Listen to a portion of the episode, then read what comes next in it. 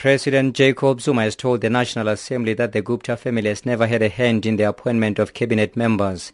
The president says the constitution gives him the overall authority to hire and fire members without consulting anyone. Section 91.2 of the constitution provides that, and I quote, President appoints the deputy president and ministers, assigns their power and functions, and may dismiss them. Section 93 1 of the Constitution states that, and I quote again, the President may appoint any number of deputy ministers from among the members of the National Assembly to assist the members of the Cabinet and may dismiss them. The Constitution does not require me to consult anyone before I appoint or remove a minister or a deputy minister. President Zuma's relationship with the Guptas has come under scrutiny after revelations by ministers that they were offered jobs by the family based in Saxonwold or that they tried to pressurize them to make government policies to favor them.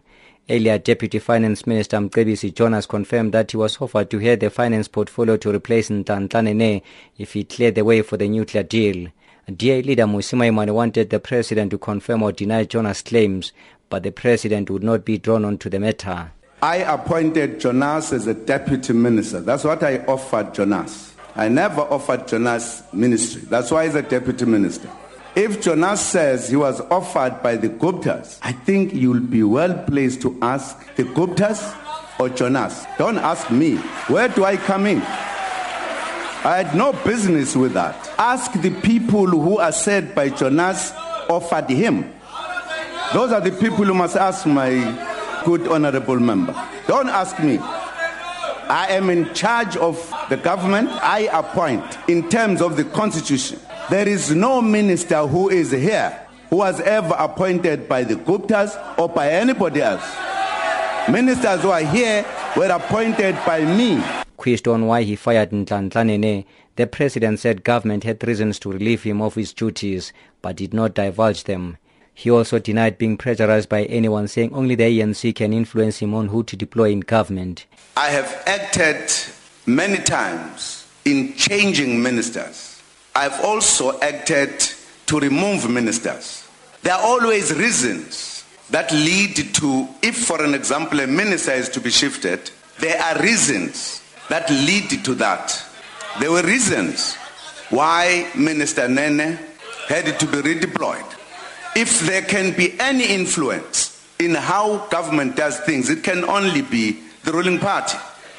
We should not necessarily come to tell you do this and this. That is the only area where you could be influenced because the ruling party wants to ensure that its programs are implemented. At the time when President Zuma changed finance ministers, the rand fell to one of its lowest levels, reaching over 16 rand against the US dollar. But Zuma told the National Assembly this was not new. With local government elections fast approaching, some parties expressed concern that the ruling party will use the distribution of food parcels to woo voters. They asked the president to stop what they labeled as vote buying. But Zuma says he cannot stop government from delivering services to the poor. I don't think I can deal with that. There is a continuous process of helping poor people in the country. It happens at any given time, as far as I know. At times, people send requests that we are starving, etc. Now, I'm not sure whether that process should stop because there are elections. Why? How are they going to vote hungry? But I don't know how this goes. Now, to ask me to discourage ANC members from doing so, how am I going to do it? How am I going to judge? Must I say, don't give the hungry people food? whilst people are hungry. Meanwhile, President Zuma's reply did not go without drama. The DA walked out after its leader Mmusi Maimane was ordered to leave the House after defying the Speaker's instruction to take his seat. Maimane was persistent in his question to Zuma on the rand's decline when Nene was fired, saying the president was not answering the question. The EFF was not in the House.